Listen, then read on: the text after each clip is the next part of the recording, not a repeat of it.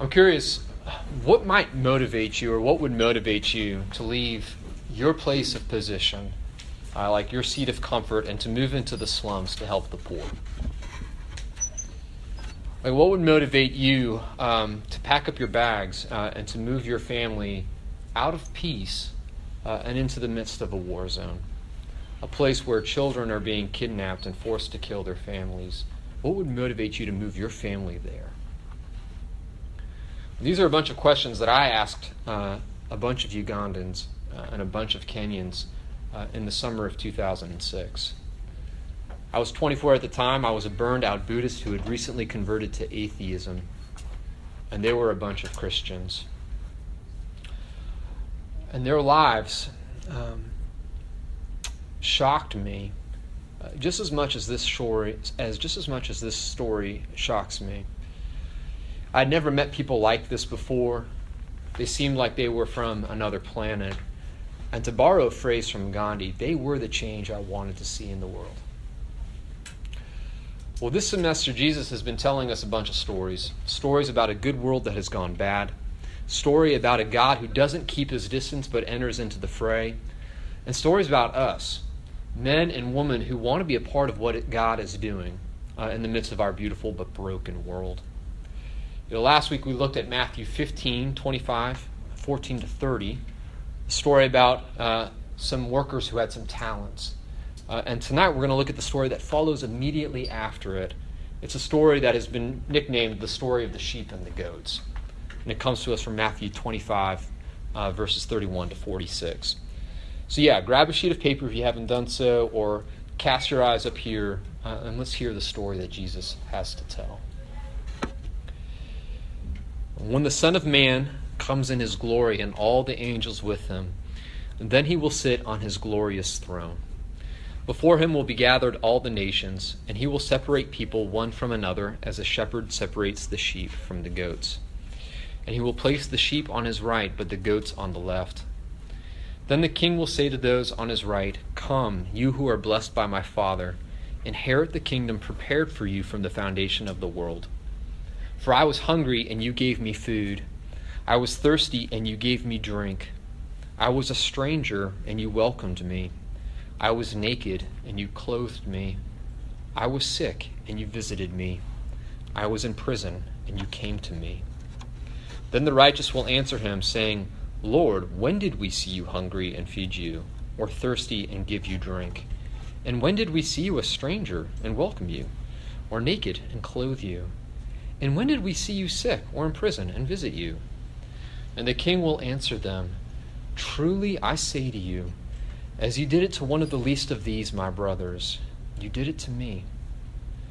Then he will say to those on his left, Depart from me, you cursed, into the eternal fire prepared for the devil and his angels. For I was hungry, and you gave me no food. I was thirsty, and you gave me no drink. I was a stranger, and you did not welcome me naked, and you did not clothe me, sick and in prison, and you did not visit me. Then they also will answer, saying, Lord, when did we see you hungry, or thirsty, or a stranger, or naked, or sick, or in prison, and did not minister to you? Then he will answer them, saying, Truly I say to you, as you did not do it to one of the least of these, you did not do it to me. And these will go away into eternal punishment, but the righteous into eternal life. Let's pray. Jesus, this is a a beautiful story, but also a hard one um, to sit with. Uh, I pray that you would uh, impress upon us, impress upon our hearts, and impress upon our minds everything that it is you want us to hear tonight. And I pray, Lord, that in hearing you, uh, we would be changed uh, from the inside out. I pray these things in your name. Amen. There's a couple of questions I want to ask uh, of this text, I think that naturally arise out of it. Jesus talks about, um, and yeah, if you could throw up just the first, thank you, uh, Genevieve. Jesus talks about the kingdom uh, in what verse is it? Uh, verse 34.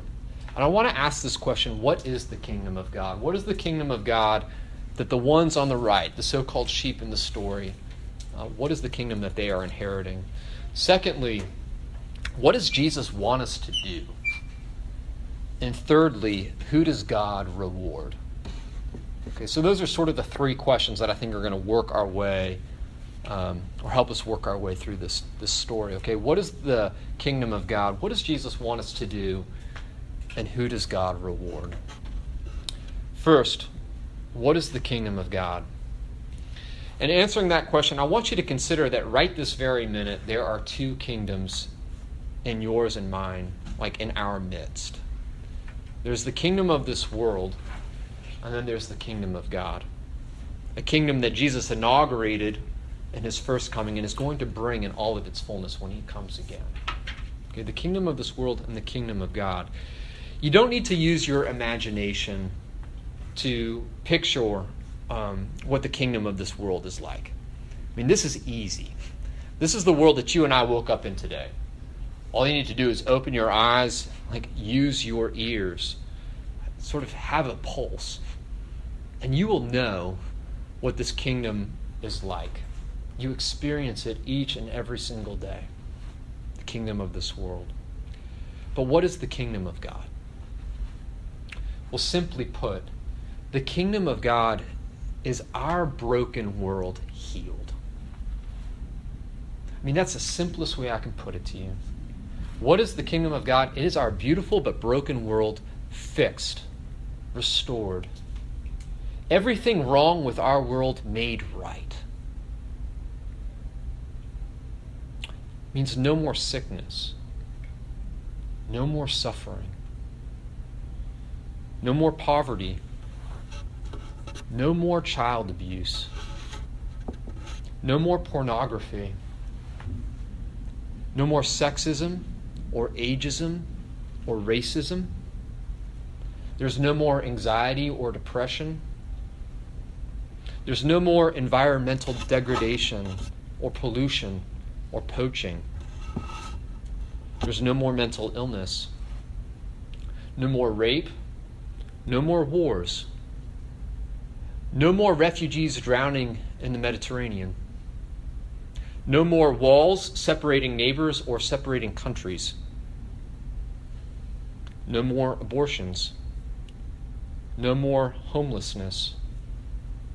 No more divorce courts or jail cells or loneliness or darkness. There's no more tears. You know, when I asked you last week to picture or imagine what the kingdom of God would look like or feel like, this is how you all described it. No more fill in the blank. And it's a robust picture, right? It's a beautiful picture.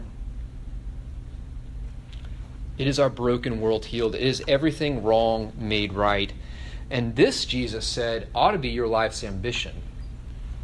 As we saw last week, right, Jesus said, Seek first the kingdom of God and his righteousness, and all these things will be added to you. In other words, all these other things, clothes and food, like that will be taken, that will work itself out. That'll be taken care of. But make this your ambition. Make this kingdom of God your life's work. And in this story that you hear tonight, you see people doing just that. Okay? This brings me to point number two. What does Jesus want us to do? Now, I imagine there's probably a couple of ways that we could answer that. We could say Jesus wants us to care for the least of these. And that's true, right? Uh, it's, he makes that very clear. As you did it to one of the least of these, you did it to me. But I think, thinking big picture, what these men and these women in this story, what they really are doing is they're seeking first the kingdom of God. These are ordinary people, just like you, just like me, moving towards suffering, not away from it, but towards it, with the aim of bringing hope and healing to a bunch of hurting people. Did you notice all the needs in this passage? There's quite a few of them articulated. I mean, they're kind of hard to miss we go through the list two or three times, right? What about all the needs in the world around you? Do you see those? Do you see the thirsty? Do you see the hungry?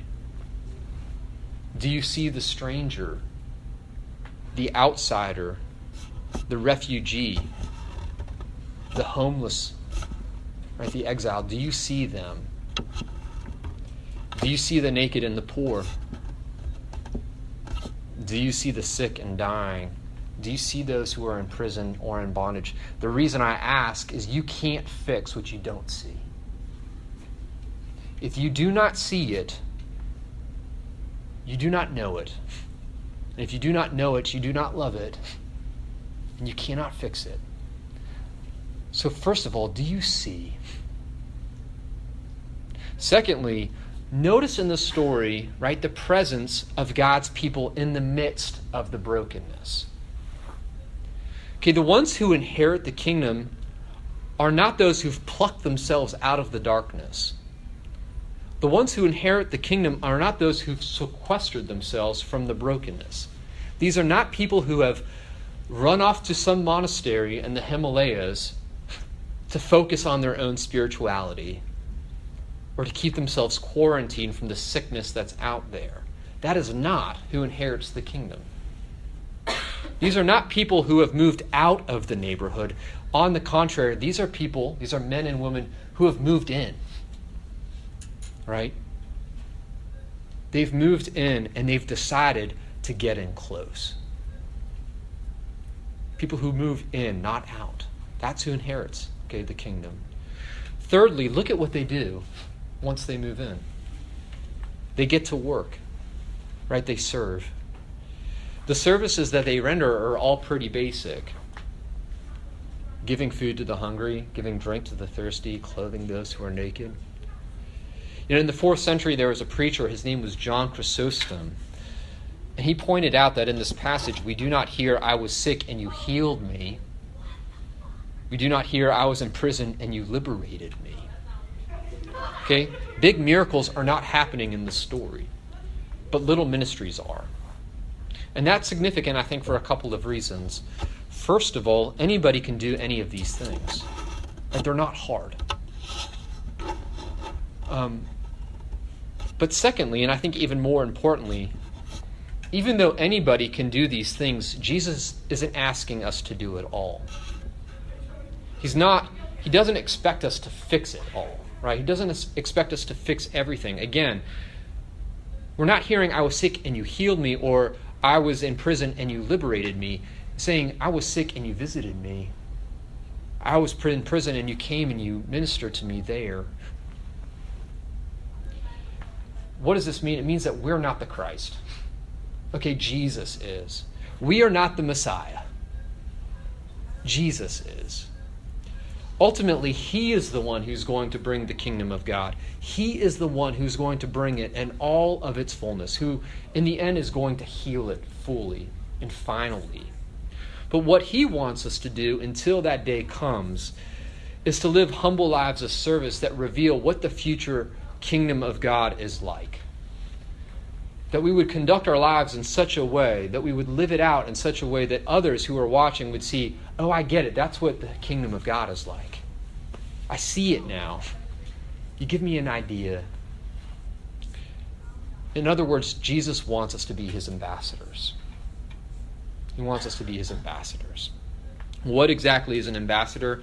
Well, an ambassador is somebody who officially represents his or her country in a faraway land. Okay, the United States has ambassadors scattered all throughout the world, and all the nations of the world have their ambassadors here in the United States. I looked this up today. The Chinese ambassador, right, in the United States is a man named Cui Tiankai. Cui Tiankai. Now, if you were to meet Cui here at UVM, you would still be here in this country, right, on the soil of the United States. But in some small way, Cui has brought China to you. When you meet an ambassador, you not only get a sense of who this man or woman is, right? But you get a sense of what his faraway country is like. In meeting an ambassador, you get a sense of, oh, that's what their customs are. That's their way of life. That's the way they talk. That's the way they dress. That's the way they interact with others. Right? An ambassador is an official representative of a far away land. And in meeting like Kukui, you'd be like, oh, I get it. I understand a little bit more what this place China is like, without having actually been there. You've shown it to me. I get a sense of it from meeting you. And friends, here's where this connects. The Bible says that we are to be Christ's ambassadors. I mean, that very language is used. We are ambassadors for Christ. When you put in faith and trust in Christ, that is what you become. This isn't your home. Okay, your home is in heaven with God in the kingdom of God. That is your eternal home. But until you go home, you are here as an ambassador of the kingdom right here on earth. You are representing that faraway country. Your life is meant to represent and to reflect who you are as a child of God and what your daddy's kingdom is like. Now, God doesn't expect you to bring the kingdom in all of its fullness any more than China expects Cui Tiankai to bring China in all of its fullness here to the United States. That's not in the job description for Cui, right? And it's not in the job description for you. But what Jesus is expecting you to do is to reflect the values of that kingdom here and now, in this time, in this place, to show a watching world what the kingdom of God is like. And the kingdom of God, as you've described to me, and as we've talked about, right, that's a place where there is no more hunger. It's a place where there is no more thirst. It's a place where there's no more estrangement, no more poverty, no more nakedness, no more bondage. And we are meant to reflect that kingdom here and now, and all that we are, and all that we say, and all that we do. And that, do you see it now? That's what these men and women are doing. When they feed the hungry and give thirst or drink to the thirsty, and they clothe the naked, and they visit those in bondage, and they visit those who are sick, and are moving in to bring hope and healing to a hurting world, right? They are representing Christ and his kingdom. They're showing us what it is like. This brings us to point number three. Okay, and the final point of this sermon. Who does God reward? Because in the end, right, you see this, right? He says to one group, Come, inherit the kingdom that has been prepared for you before the foundation of the world. And to others, he says, Depart from me. Well, who does he reward? Well, in verse 34, the king says to those on his right, Come, you who are blessed by my Father, inherit the kingdom prepared for you. For I, when I was hungry, you gave me food, and when I was thirsty, you gave me drink, and when I was a stranger, you welcomed me, and so on and so forth. Now look at verse 37. The righteous are looking at Jesus, right? This King Jesus, and they're kind of puzzled. They're like, um, I think you're mistaken. Because you said we did all these things to you, but we didn't see you. I think you meant I think you meant to be talking to somebody else. We never saw you. And you said we did all these things but for you, but we, we just didn't see you. I think you might be wrong. And the king says to them in verse 40, No. Like I know exactly who I'm talking to you. Truly I say to you, as you did it to one of the least of these, my brothers, you did it to me. There's so much that's amazing about this. I mean, frankly, you could we could do a whole second sermon on that. We're not going to. Edward's like, thank God. but um, I want to focus on a few observations just on that for a second. First of all, notice, right, that God identifies closely, so closely with the marginalized and the oppressed, right, the least of these. He identifies them so so closely with them, so much so that he says that as you've done it to them, you've done it to me. And Jesus isn't just paying lip service, right, to the list, list uh, the least of these, like, oh yeah, those are my people. We know that Jesus so identifies with the least of these because when he comes to earth, when the Son of God comes to earth, he doesn't come as a rich king or some beautiful celebrity or popular politician. He doesn't come as any of those. He comes instead a bastard child of a poor teenage bride who's born in abject poverty in some backwater province of some country very few people can identify on a map.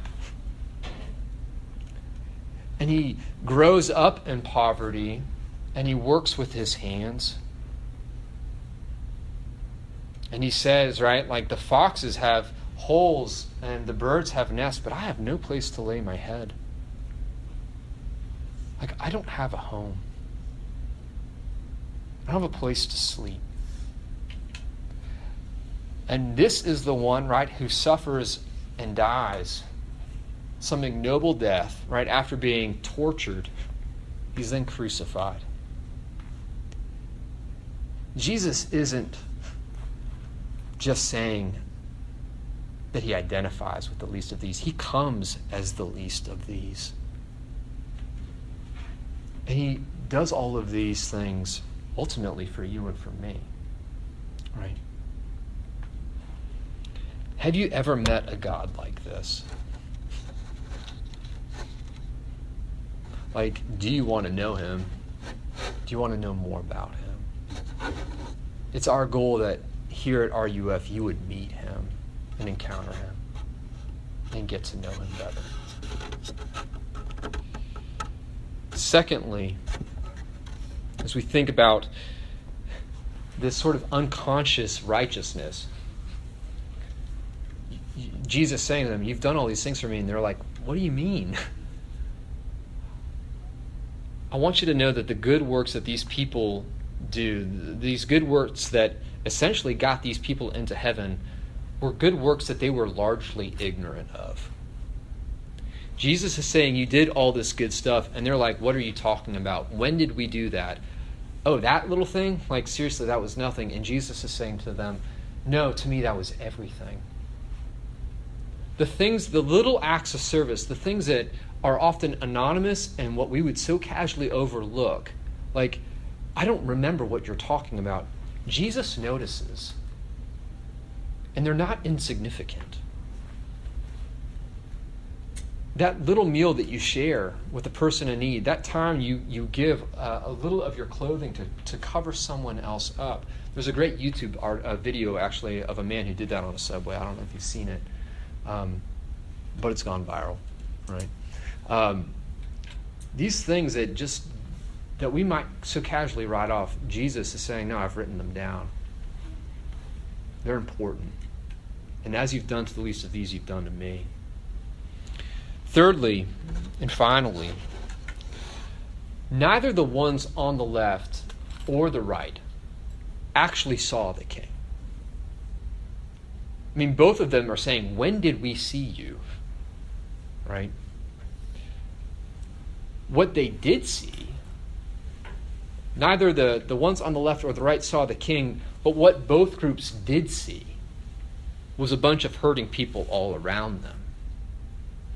Okay, but it's at this point that the two groups diverge. One group entered into the suffering in order to bring hope and healing there. The other group, seeing the same hurt, seeing the same sorrow, kept its distance and did nothing. The ones on the right didn't think they were doing anything special. The ones on the left didn't think there was anyone special to do something for. I'll say that again. It's my attempt to be a little bit clever. right, but listen. The ones on the right didn't think that they were doing anything special. The ones on the left didn't think there was anyone special to do something for. That is the sense of verse 44. When you read verse 44, what essentially they're saying is had we seen you, had we known that it was you, the king, all along, well, of course we would have acted differently. And that's exactly the point. Kings we treat nicely, it's the little people that we ignore which only shows that we so often act from selfish motives. The ones on the left, when we do that, when we treat kings nicely and ignore little people, what we're doing is we're really doing these things for ourselves. We're not doing things for others. Right? The ones who God rewards aren't doing it for the re- reward. They're not expecting it. They're doing it because they're doing it out of compassion and out of love, and not in order to get, but in order to give something away. I know as we go through this, and as we go through this passage, and as we, as, even as I'm talking about it, uh, talk about good works and rewards, it can sound a lot like, um, well, salvation by works. You're like, is John saying that we're saved by faith, which is something I've been saying all along, or is he contradicting himself tonight and saying uh, we're saved by works? Well, I hope you don't hear a contradiction. I don't think I'm contradicting myself. Uh, from cover to cover, okay, the Bible says that we have all sinned and we all fall short of God's glory. None of us uh, is saved by the good that we do. We've all fallen short. The Bible says that we are justified by God's grace as a gift, and that we are saved through Christ alone and faith alone. I mean, that is the loud and clear witness of the Bible. We are saved by faith uh, and faith alone. But as we saw last week, true and saving faith always shows itself or always manifests itself in good works. Okay, you can think of it this way